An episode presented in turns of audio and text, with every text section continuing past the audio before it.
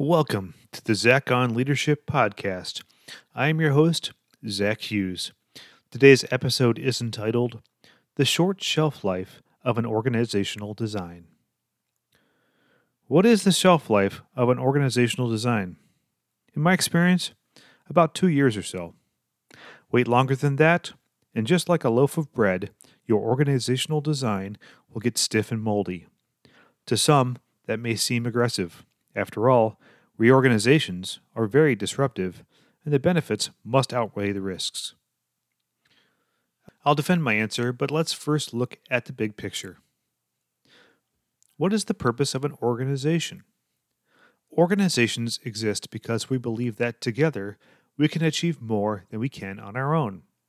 It's the old axiom the whole is greater than the sum of its parts. If you don't believe that, then you might be better off working for yourself than in an organization. Leaders have a responsibility to maximize the value that an organization can produce.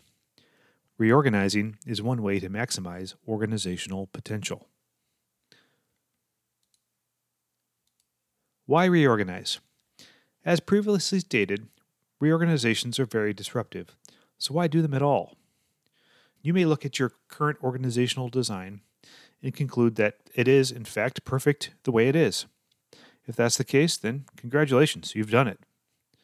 Even such, it will still only last about two years. Here's why things change. The quality of an organizational design is a point in time evaluation. The same design that looks great today won't look good in a few years because the world changes and our organizations must change too. People change. Sometimes key people leave the organization. Even more often, people within your organization change. Sometimes key people outgrow their current roles, and you need to find them new challenges.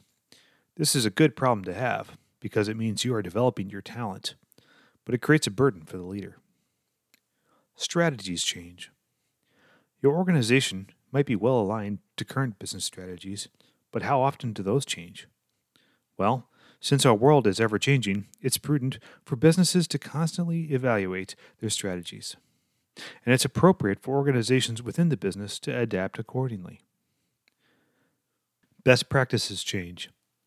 I've been around long enough to experience the influence of many evolving industry best practices for organizational design. I've experienced outsourcing, insourcing, matrixed, dedicated, waterfall, agile, bimodal, and product influences on organizational design. To be clear, this isn't just about keeping up with the hottest trends. Leaders should look externally to challenge their thinking and constantly learn. Not every trend is relevant, but leaders should learn about them anyway. People, strategies, and best practices all change fast enough to warrant a significant organizational redesign every two years or so.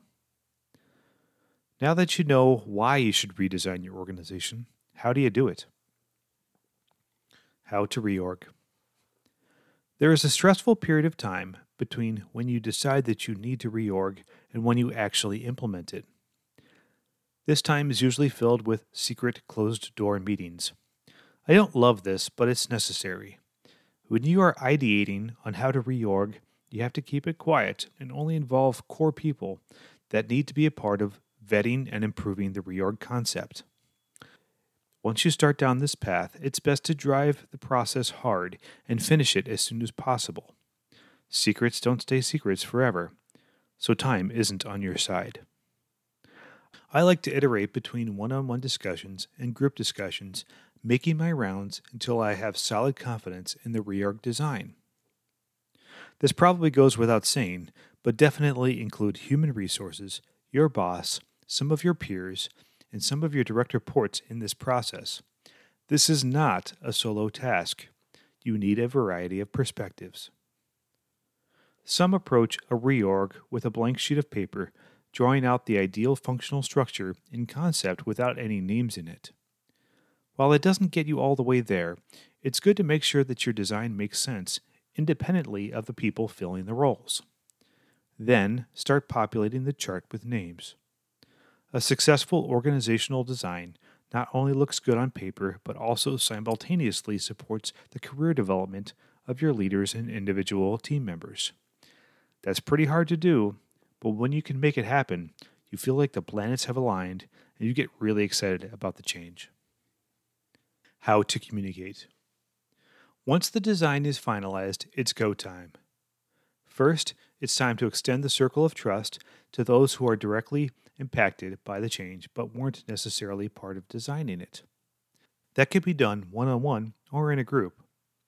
As soon as you've made your rounds there, go public. Again, you don't want a reorg to get communicated through the grapevine.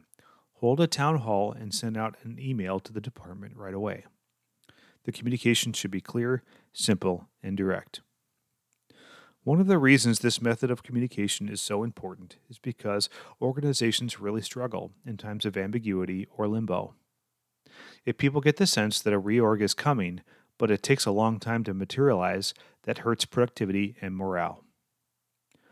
For my listeners that are considering a reorg, I hope this helps clarify the path for success. For my listeners that are on my team and just got reorganized by me, thank you for your patience and support. I really appreciate it.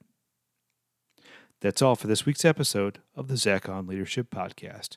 Thanks for listening.